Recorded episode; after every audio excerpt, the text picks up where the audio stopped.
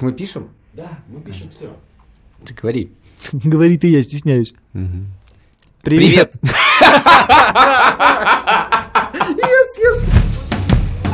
Два по цене одного. Два по цене одного.